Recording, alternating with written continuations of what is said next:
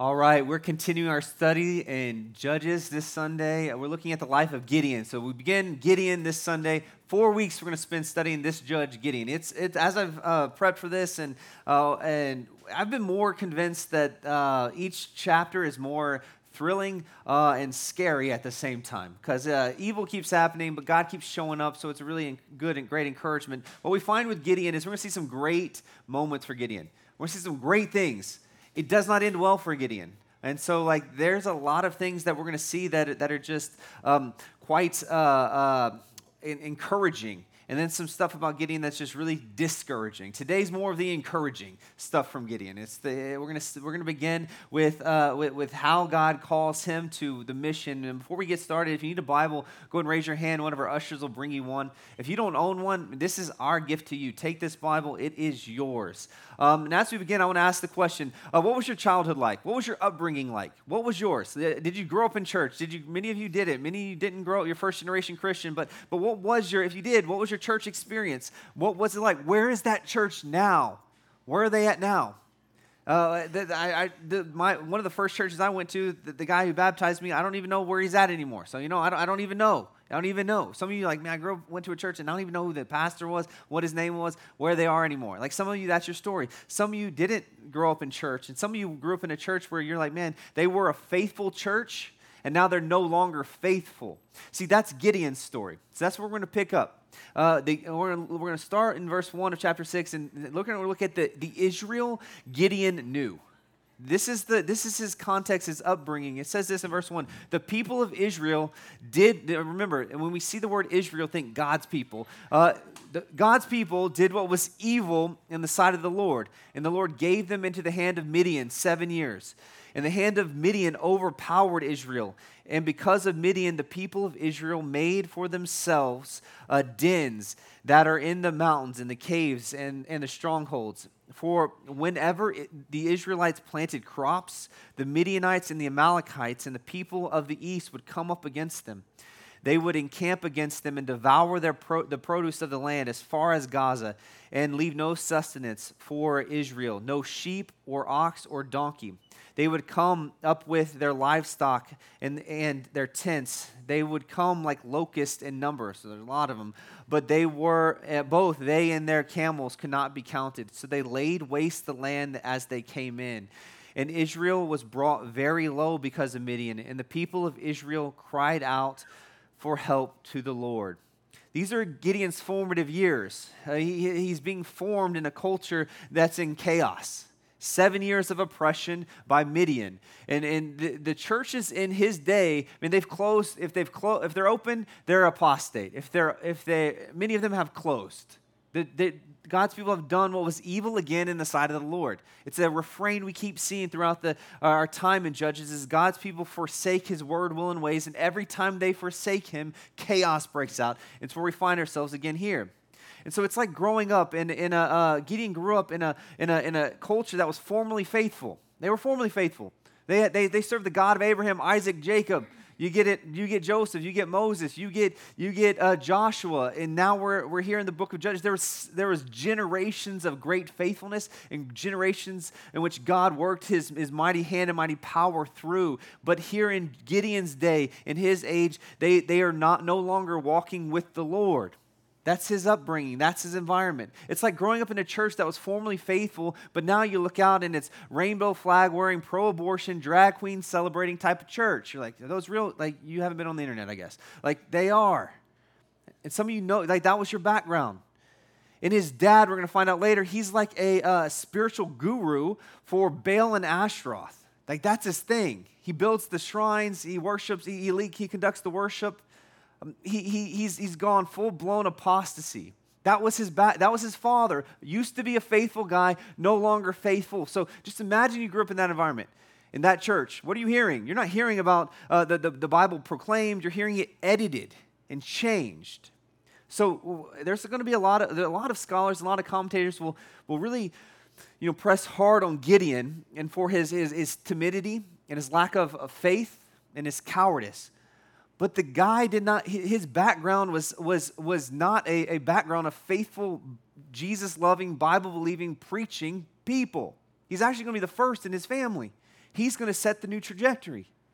But right now, this is his background. Additionally, uh, um, for the past seven years, the, the Midian had overtaken them. And God's people are literally in hiding. Oppression's so bad that they have to hide their crops, or else the government's going to come in and take, take, their, take everything they own. Just even their cattle we see, their ox, their, their donkeys, they just, they just come in and take their stuff. Think Marxist communist regime. Like that's what's going on in the days of Gideon. And there's two nations that are named here, and then also these nations from the east, but two nations, the Midianites and the Amalekites. These are two wicked nations working together with other nations to oppress God's people. And they're leaving the land literally desolate.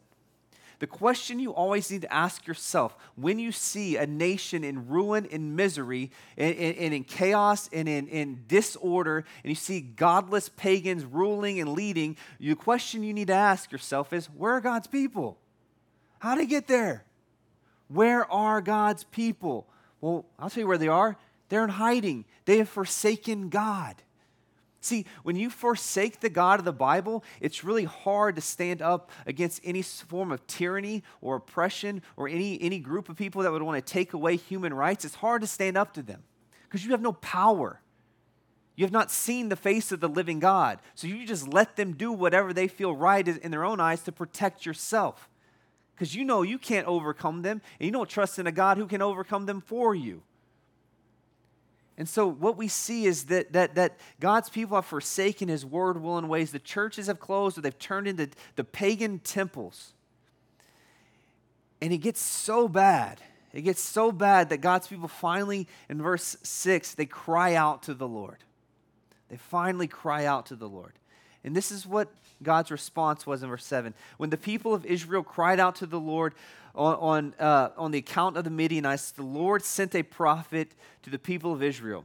Normally, you hear this, you're like, man, this is going to be good. This is good. Like, God sending a prophet, this is some good news. Here the, here's the news. He said to them, Thus says the Lord God, the God of Israel, I led you up from Egypt and brought you out of the house of slavery. And I delivered you from the hand of the Egyptians and from the hand of all who oppressed you, and drove out before you and gave you their, uh, I gave you their land. And I said to you, I am the Lord your God. You shall not fear, meaning you shall not serve or worship the gods of the Amorites whose, whose land you dwell, but you have not obeyed my voice. The prophet's not coming to encourage God's people. He's coming to indict them. Oh, why, is why are you in ruin and misery? It's because you keep forsaking the Lord. He's not coming with, hey, you're crying out to me. I'm coming to rescue you. We're going to see he does rescue them later, not in our text today. But it's, it's, he, he's coming to them first. God's people are saying, Why, God? Why do you allow evil? If you're such a good God, why would you allow oppression? You ever heard that? Ever heard that? Why would you allow wicked? Why would you allow wicked things to go on in this world? I thought you were good, God. His reply to them is, You're the evil one. You are evil. You have forsaken my word, will, and ways after I've done all these things for you. And I told you that, that you, I am your God. You will be my people. You shall worship no other God. I will not bow, I will not allow you to bow your knee to any other God and still have fellowship with you. And so he's disfellowshipped himself from God's people because they disfellowshipped themselves from him. They did not obey his voice. And so I need you to see this sometimes, sometimes, not always, but sometimes we find ourselves in a mess, and it's because we've been disobedient to the voice of God. It's not always why your life is a mess. Jesus was, was, was perfectly obedient to the will of the Father completely, and he got murdered. You know, so it doesn't always go well for God's people. What I'm saying is here it's very clear that the reason why they are in this mess, in this predicament, is strictly because they've disobeyed God. It's important for us. It is, it is so uh, in our day and age, we don't like to think in those terms, but we ought to. Much of the mess we find ourselves in as a nation is because we've forsaken God's word, will, and ways. That's clear. And so God wants our obedience over our sacrifice. We see that in, in 1 Samuel chapter 5, 22, 15, 22. We, God wants obedience over sacrifice. Jesus even says he equates obedience to loving him. If you love me, you will obey my commands. Our day, we don't like, uh, we don't like commands. We don't like obedience. We just want to feel what, and do whatever we want to do. Well, guess what? That's exactly what they're doing in the day of Judges, doing whatever they feel right in their own eyes.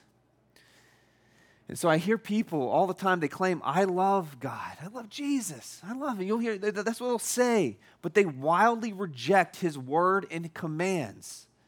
It's likely that Gideon's father and many of the, the Israelites in this day would have said, No, we believe in God. We, are, we, we believe in him. We actually, yeah, we love him.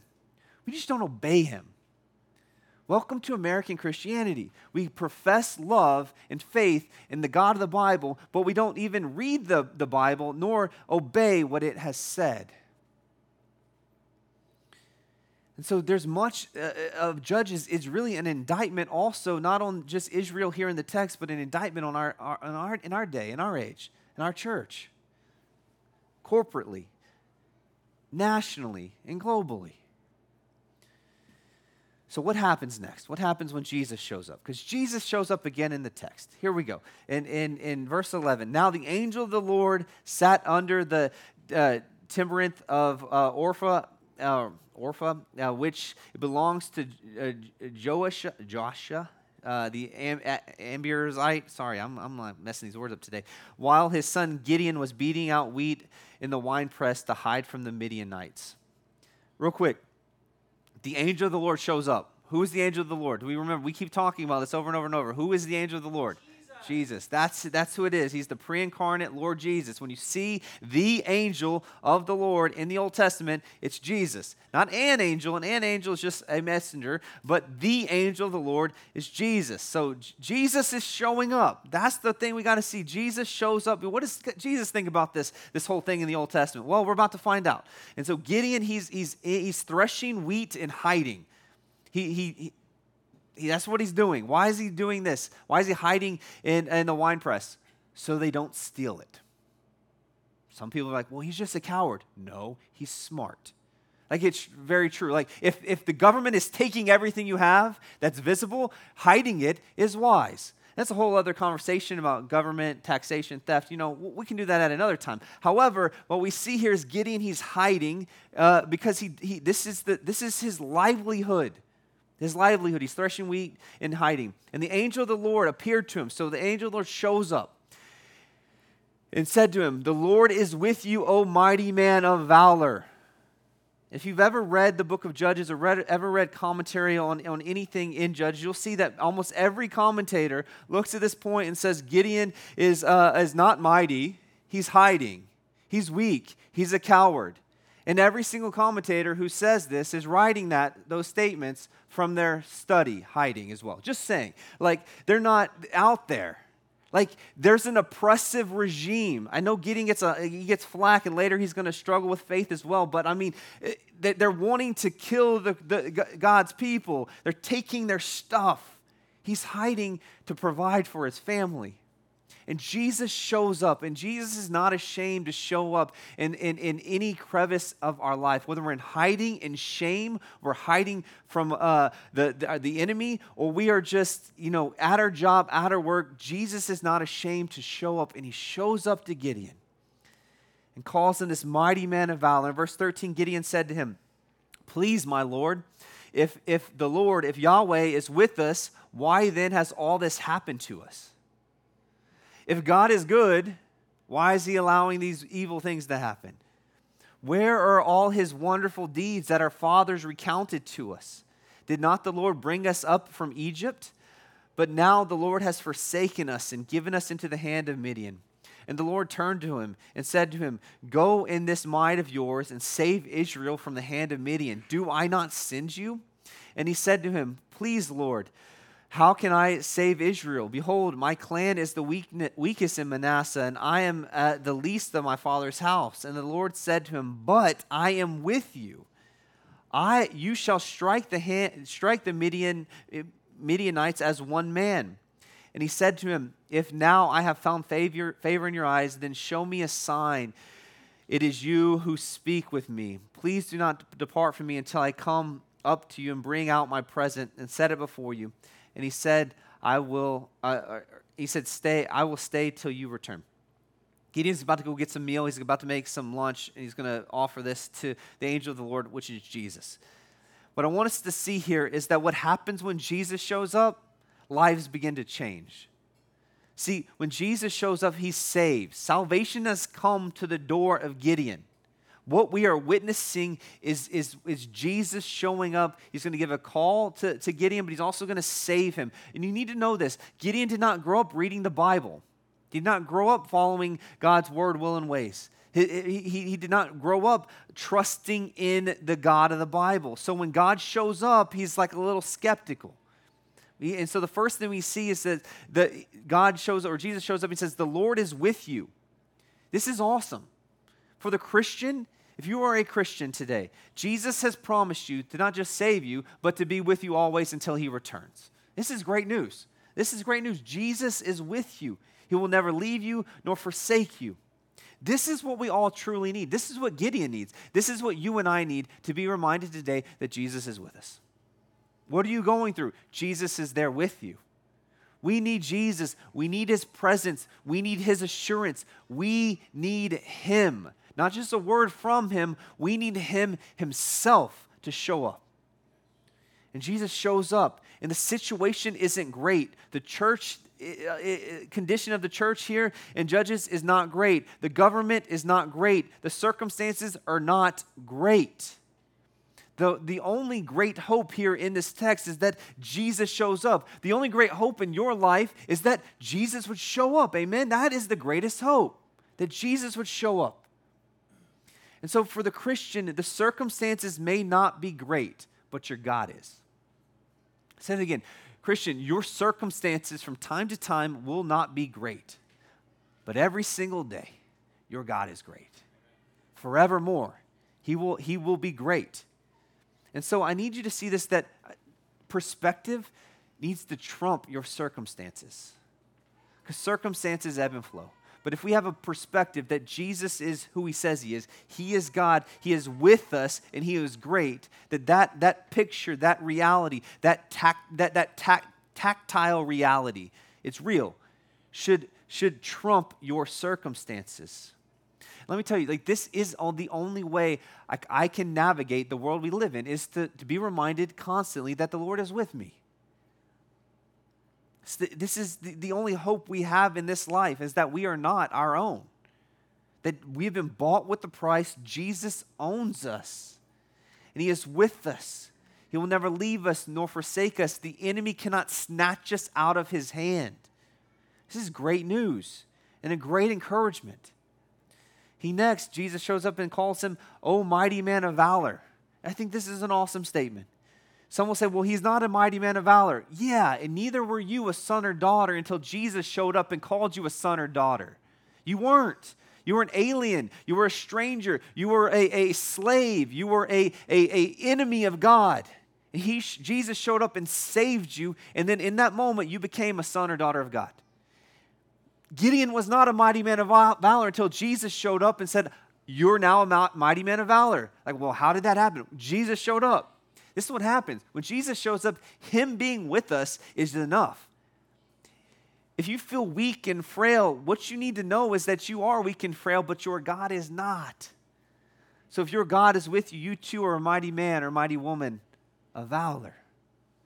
I don't feel like it. Well, he doesn't really feel like it either in the moment. Tell you what, also, Peter didn't really feel like a solid rock. And, his, and you know, when he denied Jesus, didn't feel like, man, I'm the guy who the church is going to get started and we're going to we're gonna, we're gonna rock and roll. No. Peter in the New Testament runs from, from, from, from conflict being associated with Jesus. We all are in need of Jesus' mercy, his grace, his kindness, his power. Gideon sees Jesus. He shows up and calls him, Oh, mighty man of valor you are not, if, when, you, when, you, when you were not a Christian, you were not a son or daughter of God.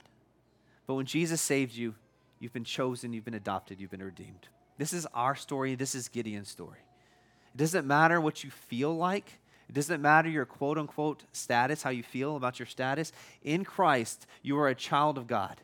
Your destiny, your identity, your, your, your, your, your relationship with God has been utterly changed by the person and work of Jesus. He has sealed you with His Holy Spirit, He's adopted you into His family, whether you feel like it or not. If you're a Christian, that's who you are. And so, just like many, when you first become Christian, you uh, have questions. Like, uh, right? Is that, you know, Gideon the only one? Like, when you became a Christian, like, I don't know how any of this stuff works. He just, and this is what exactly what happens in verse 13. Gideon doesn't know what's going on. So he tells God, Hey, my Lord, if you're, if the Lord Yahweh is with us, then why has all this happened to us? Where are all his wonderful deeds that our father recounted to us? Did not the Lord Yahweh bring us up out of Egypt? But the Lord has forsaken us and given us into the hand of Midian. He has questions, right? You know, you got saved and you're like, man, I got some questions. How does this all add up? This is Gideon. So be encouraged if you have questions. But don't be discouraged when, when Jesus doesn't answer your questions, because he doesn't answer Gideon's. He doesn't. Gideon knows enough about God to accuse him, not enough to understand him. Many of us, that's, that's where we're at. Like, we know enough about him to accuse him, but not enough to understand him. God's not bothered by your question, he just might not answer it. You know why he didn't he doesn't answer this? Because he has already spoken on it. We've already saw it back in, in, in, in, in earlier in this same passage that, uh, that the prophet came to God's people and said, This is why you are in dire misery, because you have forsaken the Lord. Jesus could have said, Well, hey, Gideon, did you, did you listen to the prophet that I sent? Did you you know, recount, did, did you hear all the things that I've done? Did you, why didn't your dad? He could have said all these things to Gideon, like, you really don't know Gideon? He doesn't. He doesn't, just, he just doesn't answer him. Why? Because he's already spoken on it. God's not offended by the question. He's just going, man, that he's ignorant. He doesn't know much about me. I'm just going to move on. I'll move on. He's going to figure it out along the way. So many of you, God has already spoken on the question you have. It's right here. He's already spoken on it. You haven't read His Word, you don't study His Word, you don't seek Him in His Word, and you're wondering why you don't have answers to the questions you have. Like, well, I got to you, I got to YouTube it and ask some questions. Well, hopefully those are helpful, and hopefully those people point you back to the Scriptures, because there's a lot of stuff out there that are not of the Scripture. Go to go to His Word with your questions. Do so humility, seeking to hear from the Lord what He has to say about the question you have. God is not unwilling to answer your question. It's likely He's already spoken on it. Gideon just needs to simply go back and, and, and read and hear about what God has already said on this matter, and he would know, oh, why have you forsaken us? Well, it's because we've forsaken you. We, you actually haven't forsaken us. We've run and we've rebelled from you. But Jesus doesn't answer his, his accusations he actually bypasses the question and he goes straight to in verse 14. He goes, Go in this might of yours and save Israel from the hand of Midian. Did I not send you? It's like, but I got questions, God. Like, why did you allow this? And he says, Hey, go. Go. Do what I've asked you to do. Go. Del- I've, I've now raised you up. You go deliver. Well, God, why are we even in this place in the first place? Gideon, go. Go do what I've asked you to do. That's what he says. See, Gideon still has questions and, and, and he, he's, he's accompanied by fear. We see this. He, we see this clearly. He's like, well, I need a sign. And, and what does he say in verse, uh, uh, he says, I'm so small. In verse, six, verse 15, I'm the smallest in my father's house. In verse 16, Jesus says, I'm tired of all your excuses, but I will be with you. It's just this refrain that, that God keeps overlooking Gideon's questions and reminding him of his reality I am with you. Well, how are we going to do it, God? I'm with you. Uh, I, am really scared. Okay, I'm with you. Well, I'm the least in my father's house. I'm with you. I'm with you. I'm with you. I'm with you. I'm with you. This is what we need to be reminded of is that God is with us. You, he, that's God's more concerned about that. You can get that, then we'll get to your questions. But many of you will, will look at the questions you have about Jesus, the Bible, Christianity, and indict God as a reason to prove that He is not with you. God is saying, No, Gideon, before you, these questions are, do not, that you have about why Midian is oppressing you, do not indicate that I'm not with you. I am with you. Be reminded I am with you. And press forward in the might that I give you. It's important for us to be reminded. May it be your daily practice that when life is difficult, perhaps, when work is hard, when conversations with your child or with your spouse are, are exhausting, your finances are tight, tragedy strikes, may it be your practice, Christian, that in everything, in when you're exhausted or when you're overjoyed, that you remember this reality that Jesus is with you. Jesus is with you. And now that we hear that, here's Gideon's response. What, is your, what would your response be? What's your response today that Jesus is with you? Let's see his. Verse 19. So Gideon went into his house and prepared a young goat and, and unleavened cakes uh, from the ephah of flour. The meat he put in a basket, and the broth he put in a pot, and he brought them to him under the, the terebinth and presented to him. He's under the tree. The angel of, the, of God said to him, Take the meat and the unleavened cakes and put them on this rock and pour broth over them. And he did so. And the angel of the Lord reached out the tip of his staff that he had in his hand and touched the meat and the unleavened cakes. And fire sprung up from the rock and consumed the meat and the unleavened cakes. And the angel of the Lord vanished from his sight. Then Gideon perceived he was the angel of the Lord. And Gideon said, Alas, O Lord God for now I have seen the angel of the Lord face to face. But, but the Lord has said to him, Peace be to you. Do not fear. You shall not die. Why would he die? Because you can't see God face to face without dying. Moses experienced this. Isaiah experiences this. Gideon is experiencing this. Then Gideon built an altar there to the Lord and called it, The Lord is Peace. To this day, it still stands at Ophrah which belongs to the um, Ab- Abiezrites. Upon this point in this story, Gideon still has questions. You need to see this. His questions aren't getting answered. He keeps getting this promise that Jesus is going to be with him. And, he, and, and that he has this great calling on his life. He's going to deliver God's people from the hand of Midian. Though he's in hiding, he's going to be a, a, a mighty warrior. This is a lot to take in for this young guy. And so what he does is he's like, okay, I need, we need to talk more about this. You've been really good to me. This, this angel of the Lord, I'm going to bring you a meal. I'm going to cook it for you. And this meal, in this moment, it becomes a burnt offering to the Lord. Jesus burns it up licks it up in fire. This is awesome. For those of God's people who would be reading this, this would have taken them back to the day of Moses. When Moses, when God showed up to Moses through a fire, through a burning bush to speak to Moses, to call him also a weak man, a frail man, to deliver God's people from the hand of their oppressor, the Egyptians. See, from the Old Testament to uh, uh, uh, Genesis, Exodus, now we get it, we're into Judges. God is continually showing up, delivering his people. God has a call on Gideon's life just like he had a call on Moses' life. And he speaks to him again through this burning, uh, Moses through a burning bush, here through the, through the consumption of the food. And it, what does it do? It immediately triggers to Gideon, boom, that was Jesus. That's the Lord. That, that was, that's the guy. It wasn't just a messenger. That was God himself showed up. See, Gideon needed not an intellectual exercise of Q&A between Jesus. You and I don't need an intellectual exercise of Q&A between Jesus. You need his presence, his power to be experienced and felt. Your questions kind of go by the wayside when God shows up. Gideon is he goes from like, "Hey God, why are you if you were really God, then why why did you allow evil to happen?" You know, all these questions, these indicting questions about God. Then when he sees the manifest presence of the Lord God, he shuts up about his questions. See, you and I will, our mouths will be shut, shut on the day of judgment. There will be no one who questions God. Well, God, why did you allow this to happen? If you were good, all the nonsense we hear proclaimed in our day, well, our mouths will be stopped in the presence of God when we see our God face to face. Therefore, we should take note now. We need to, we need to be a people who seek and yearn for the presence of the living God. Not saying we can't ask questions and learn. Not saying that at all. But what we need more than that, than our questions answered, is the presence of God.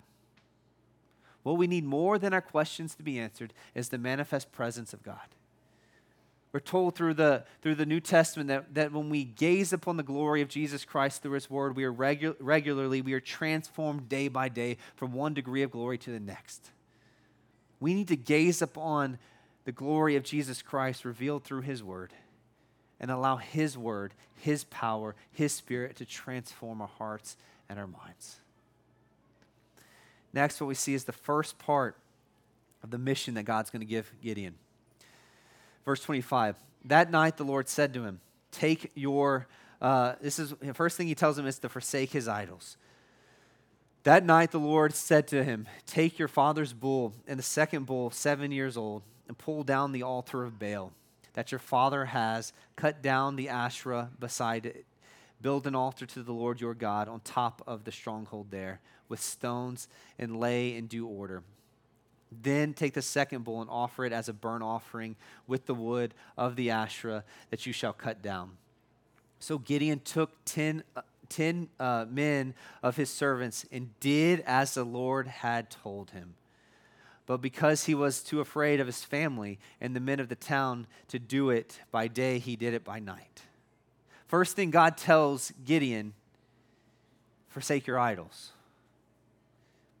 And so before we get hung up on the time of day that Gideon goes and this perpetual fear we're going to see him have, let's, let's, let's be reminded of the context here. No one's worshiping the God of the Bible. Gideon's father was the, was the, was the pagan spiritual leader in this day, in, in this city. The, the, the, worship of Baal and Ashtaroth, they were commissioned in the, the building of this likely by his father's money. They don't have a lot of money. They're being oppressed by these wicked rulers. God is asking him to go tear down something of value to his father. Not just in, in monetary value, but, but it was literally the center of, uh, of, of, worship. This isn't just simply a shrine, this is a, a center of daily worship for the people in the city. And, and, and what we see here is that the, the, we've talked at length that these demon gods, Baal and Ashtaroth, are these, these gods of sex, sensuality, perversion, prostitution, child sacrifice. These are the, the, the hallmarks of this city, like the, the city that Gideon lives in. They love pride, they love pleasure, they love their identities wrapped up in these idols. And God says, I will not allow my people to worship any other God but me. It's the same command he gave to Moses You shall have no other gods beside me. God does not share his glory with anyone. So the first act is he tells Gideon to go tear down the shrines, tear down the altars, remove the, the things that keep my people from worshiping me. And then he says to do it publicly, because this shrine is in public. This is awesome. He doesn't, he doesn't say, hey, Gideon, let, we, we, we now have a private faith. You and me. No, he says your faith has to go. His first act of he's been a he's been a following the, the God of the Bible for like an hour. And his first act was to go public. How many of you have never shared your faith with anyone you know? That's not a Christian. I'm not shaming you. I'm just saying, like, God didn't wait. His faith went public day one. You're like, well, he went at night. Yeah. How many nights have you gone, you know, you've made, laid dormant in your faith? Like, I'm just saying, let's not, let's not get so bent out of shape about his, his cowardice. I look at, at America today, I'm like, well, he, he's not a coward compared to us. God is telling Gideon, go destroy, forsake the idols, worship me, and worship me publicly, not just privately. Worship me publicly. I'm going to make a point to the people of the city that I am God and there shall be no other. Gideon's fear here to go at night is, is, is understandable. We're going to find out later, they want to kill him afterwards. He probably knew if he tore down the altar like God had said, they would want to kill him. Hmm, reason to be afraid. Just saying. Not many of you have like, you know, not, that's not like a normal everyday experience for the American Christian yet, that like your, your faith and obedience to Jesus is going to result in being killed. It was for some in the New Testament. and There may be a day in our age, but what here in, in, in Gideon's day, it's certain they want that's what they're going to want to do. This is why his in, obedience is so important. That's what's important here. It's not the time of day in which he obeyed, it's the fact that he obeyed. He obeyed. And he brought 10 other of his friends. Immediately, he's a disciple maker. He didn't take the discipleship course. He hasn't read his Bible yet. He knows nothing other than God told me to do it. I'm going to take some friends in. We're going to all go obey God. Man, if we could just have a few people in the city do that, world would be changed. And just let me encourage you. This is what you want to make a disciple. This is what you do. You go, hey, I'm gonna take some friends. I don't know if they know God at all, at all yet, but I'm going to say, hey, we're going to go follow him. We're going to obey him. What do we got to do? Well, we're going to go tear down the, the idol. Like, oh, that sounds scary. Yeah, we'll go at night. Cool. That's his first discipleship group meeting. That's what they're doing. It's awesome. I think it's really awesome. In, in our day, we, we say, oh, you're afraid. Oh, you're afraid? That's okay that you didn't obey. We understand. You're afraid, you didn't obey, we understand that. No, no, no, no. What this is, what we should see is like he obeyed even though he was afraid. Like, so fear is not the issue, it's obedience, it's the issue. Fear is real, especially in our day, especially when Christianity isn't popular and the culture hates you. And I know many uh, of you know that, that your opinions or God's opinions may be offensive to the watching world. Some of you, you're like Gideon, and in, in God's word, it will be offensive to your family members. You're going to get backlash if you, if you say what the Bible says on any issue. Gideon is counting the cost. He's going at night. He knows that his not only his reputation is at risk, but his life is at risk. And he gets his friends to go along with him. He's not just at risk of losing friends and being canceled, his life is at risk. And so I want us to see here the courage here is not the lack of fear. His courage is displayed by his obedience to God in the face of his fear. And so, how is he able? I just, you have to ask the question how is he able to press forward? New Christian, a lot at risk, culture hates him, his dad's the idol guy. He's about to go tear down his dad's church and throw worship service for Jesus on top of it. Like, this is a high risk situation. He hasn't been walking with God for but a few hours. He hasn't walked yet, he's just sitting probably. How is he able to do this? Hebrews 11 tells us that he was a man of faith. It's faith. Well, then, how was he able to have faith? God had told him he was with him. That's how. Like, how do you press forward in this life, in our day, in our age, with the cultural pressure around you? Is that you are reminded that God is with you. And you're far more, uh, you, you understand, He's far bigger than whatever the cultural issue is in the moment. He loves you more than they hate you. His presence is more powerful than any weapon that they could form against you. And he believes that. And he, he doesn't have a long track record with God, he just has faith. And he does it. You're like, yeah, but he did at night. Yeah, but he does it. It's awesome. And so, what happens when the cultural idols fall? Verse 28 when the men of the town rose early in the morning because they got to go do their you know demonic you know sex, sex ritual at the altar of baal uh, behold the altar of baal was broken down and the asherah beside it was cut down. It gets even better and the second bull was offered on the altar that had been built. So another god had showed up it's god of the bible and he there's a sacrifice to him not to baal not to asherah and they said to one another, Who has done this thing? And they searched after it and inquired, and they said, Gideon, the son of Joash, has done this thing. And the men of the town said to Joash, Bring out your son that he may die, for he has broken down the altar of Baal and cut down the Asherah beside it. Yeah, high risk, high reward. Notice this that Gideon doesn't just topple the idols. I love this. He doesn't just destroy the idols, he replaces it. This is so important. Many in our day want to just, I will tear down the idols. Cool. Unto what? The worship of Jesus Christ's name. These are demon gods. Jesus tells us you cast out the demon, you don't fill with the Holy Spirit, it gets worse. So Gideon doesn't just tear down the idols and go, we're not going to worship Baal and Ashtaroth. He, no, he tears down the idols and says, we're going to worship the one true and living God, Yahweh, the God of the Bible, God of Abraham, Isaac, and Jacob, our ancestors. We're going to worship him. See, it's not enough to simply oppose the false gods of our day. Toppling idols only has power if replaced by the worship of the one true and living God. His name's Jesus. And when these idols, when these demon gods are toppled, people will get upset. But when they're replaced by Jesus, they'll be enraged. You see this. People don't like their idols exposed. What they hate more than their idols being exposed is Jesus replacing. They're in rage they're angry. See, the culture of judges is like the culture of our day. They claimed tolerance. They claimed sexual freedom, gender fluidity, like Ashtaroth, what we talked about in the past. They, they, they rejoiced in child sacrifice. See, they tolerated what God saw was intolerant. And God has showed up and said, I am the one true and living God. And He destroys their idol, He removes it and Gideon wants, or they want to kill Gideon. Uh, one of my favorite um, reformers, Martin Luther, said this: "You preachers should preach in such a way that when they preach, that people come to hate their sin or they hate the preacher. This is what Gideon does. Either two of, one of two options is going to happen. They're either going to come to see that their idols were disgusting to the presence of God and see it as revolting and repent, or they're going to take their anger out on Gideon. And they choose to take their anger out on Gideon.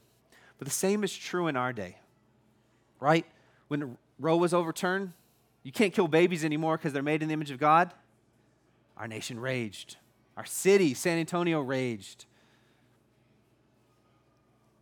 Our mayor, city council that would rather consult with demons than the, the counsel of the living God. Same is true throughout the New Testament. Oftentimes, when you see revival break out, it also is accompanied by riots. In Acts 19, one of the town idol makers is silversmith. He makes idols. He gets converted, trusts Jesus. He shuts down his idol shop. What happens? The, the, the church, the, the people in Ephesus rioted because they wanted an idol to Artemis. That's what, or Artemis, that's who it was. They wanted Artem, an idol to Artemis specifically. They wanted an idol here in Judges to, to uh, Baal and Ashtaroth. And they can't have their idol, their demon god, so they want to kill God's people. Don't lose hope, church, when the nations rage, when opposition comes against Jesus and his people. Worship the one true and living God like Gideon does. He exchanges their idol worship for the worship of the one true and living God. He still moves forward, even though in fear, and, and, and not just tears down the idol, but then he throws a worship service. He makes a sacrifice to the one true and living God. It's awesome. And then the, the people, they get to his dad, right? What is his dad going to say? Verse 31 But Joash said to all those who stood against him, Will you contend for Baal, or will you save him? Uh, whoever contends for him shall be put to death by morning. If he is a god, if Baal is a god, let him contend for himself, because he because his altar has been broken down. Therefore, on that day, Gideon was called Jerubbaal. Uh, that is to say, let Baal contend against him, because he broke down his altar. See, Gideon's dad did not rage. It's interesting here. It's hard to say if this is repentance, but you do see a softening of his heart. His father has known of the God of Abraham, Isaac, Jacob, Moses, Joshua. He knows of him. So when he sees his son step forward in faith and obedience, it doesn't edit God's word, but proclaims God's word. He's, he's at least hitting pause and reconsidering his idolatry. And he says, okay, well, if Baal is real, then let him show up. Guess what? Baal doesn't show up. He's not real. He's a demon. Can't do anything not against the power of God. And so sometimes I need you to see, church, it, it, it, your unbelieving family or friends need to see you step out and face uh, faith and obedience in, in the midst of opposition to know that, that maybe God is real. Maybe their idols aren't as glorious as they seem. He silences his father and his, his idolatry when he, when he stands firm to the, in, in obedience to the one true and living God in the midst of hardship and possibly risking his life. And they rename him. They're like, hey, we're going to call the guy Baal contend against him. Like, just, I want you to, this is what he's now known for. This is awesome. And let me ask you this what are you going to be known for? Will people know you for your faith or for your compromise?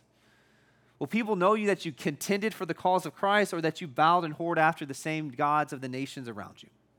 What will you be known for? We live in a day where people, you need to know this, church, we live in a day where people no longer build their friendships by what C.S. Lewis would call uh, a shared interest, meaning people have shared interests, and therefore your friends groups are around what you find uh, enjoyable, whether it be uh, the books you like, or the, the movies you like, or the shows or athletics you, you, enjoy. No longer do we have our friendships in our nation built around shared interest. The time has now changed. The time has changed to what we now build our, our friendships around shared ideologies. You can see it. You'll see it. You'll see groups. I saw it in, in, in different groups, uh, uh, uh, places that I, uh, spheres that I found myself. There was a, a, you know, you know, everyone knows CrossFit, right? The cult. Um, I was a part of it. The CrossFit cult. And so, you know, everyone who loves CrossFit talks about CrossFit. And, uh, you know, it's a pretty nice, tight knit group community, CrossFit community. Well, uh, when you start talking about the God of the Bible, it immediately or any, any issue of our day and age, and, an ideology that differs from the, the, the opinion of other people in the room, immediately there's poles. The friendships are split. No longer is it shared interest where we find human natural camaraderie, it's around ideologies. You can't know you, you can have shared interest until someone finds out you're a Bible believing Christian. Get used to it. Befriend faithfulness, as the psalmist says. Forsake foolishness. How do you do so? Here's like, how do I do so? Like, I need us to understand that's the world we live in. We have to be willing to risk our life, our reputation for the cause of Christ, like Gideon. We have to. And in doing so, what we'll see is there are going to be people who get angry and outraged. There will be people like Gideon's father who pause and consider the claims of Christianity. But the question is, how do you press forward in a, in a, in a developing pressure cooker of the world we find ourselves in? Jesus, He's with you. That's how. Same way Gideon did it. We have to fight to be in the presence of God, to walk upright according to his word, will, and ways, to, to fight to love Jesus with our whole heart. Not just uh, see him as a way, but the only way. He is worthy. To love him, to, to seek him, to know him. Gideon literally throws a worship service uh, on, uh, in a city full of idols. Each Sunday, church, we gather in a city full of idols to worship the name of Jesus. We declare there is only one God. We will bow our knee to no other name but Jesus. Jesus demands our entire worship in word, in thought, in deed, and we say yes, amen. We agree. We love that. We're here for that. He's our God. We were not always his people, but we are now his people. We once rebelled against him, but now we want to follow him. He is our God. He is our King. He has saved us. This is what it means to live a life of worship to God. Is that it's not a it's a Sunday through Sunday, 24 hours, 7 day a week entire life of worship. We serve no one else. We worship no one else. The reality is, each week when we come together, we get to be reminded of the fact that we have all gone astray. We are like, we have all gone astray. Each week, during the week, we pick up new idols and we start worshiping them. Every Sunday, we get to be reminded we need to lay them down. We need to cast them down. We need to repent of our sin and trust in the true and living God over and over and over again. Martin Luther, again, with the, in the, when he began the Protestant Reformation, his first thesis of uh, was that the Christian life is one of continual repentance, constant repentance. Christians get used to that word. Don't be scared of that word. It's the, it's, it's, we need that word. We continually, daily, hourly, moment by moment, turn and fix our eyes back on Jesus, the author, perfecter of our faith, being reminded that He is with us. And it's only because He is with us we can, we can continue to press forward in hope, in love, in trust, in faith, and obedience because He is with us. And it's everything to us. That's why the psalmist would say, If you don't go with us, we will not go. If Jesus is not everything to you and his presence isn't enough, then you will remain stagnant. You will stay hidden. You will not go public. Jesus will not be sweet, savoring to you. But he is. He is. We continually turn our eyes back to Jesus and see Jesus the victor. Jesus is victorious. Who can contend with him? Baal, he can't stand up. Asherah, nope. Cultural idols, nope. No one can contend with Jesus. Amen? This is good news. This should excite you. This should thrill you. This should invigorate you, should energize you that Jesus has died in the place of sinners. He has risen from the dead victoriously. Your sin has been dealt with, done, gone, forever, for always, past, present, future, dealt with awesome, glorious, praiseworthy. Marvel at that, church. Jesus has also, through his resurrection, dis- disarmed the demonic rulers and authorities of this present darkness. He's actually, as Colossians 2.15 says, he's put them up to public mockery and shame by triumphing over them through his resurrection.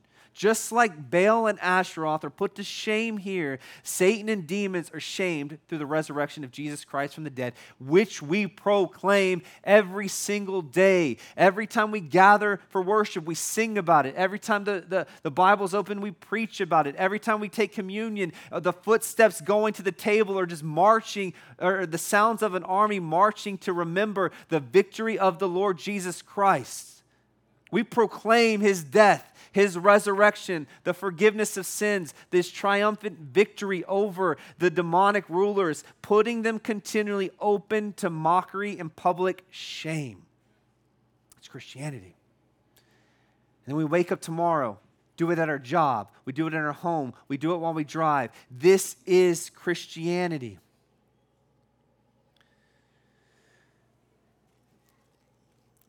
Jesus is telling Gideon, I know you live in this oppressive city, nation state.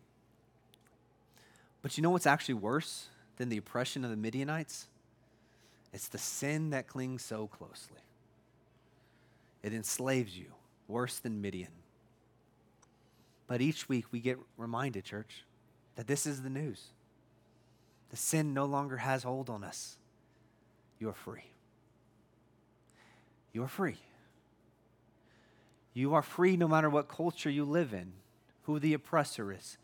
If Jesus Christ has set you free from your sin, then you are free indeed. We're free to worship. We're free to obey. We're free to love, to, to follow Jesus with our full heart, with our full life. We were once bound by sin, by shame, by, by idolatry, the lust of our flesh. We were captives. We were, we were friends of foolishness and folly, hell bent on our own destruction. Now, church, free. Freedom. Look to Jesus if you're not a Christian. Be saved. Look to Jesus if you are a Christian and be sustained. We have one. The response in this room is only one response. Look to Jesus. Follow Jesus. Obey Jesus. Worship Jesus. He has toppled your idols. He has laid waste your enemies sin, Satan, death, and the grave. In Jesus, you are free to live free. And to the Son has set you free, church. You're free indeed. Let's pray.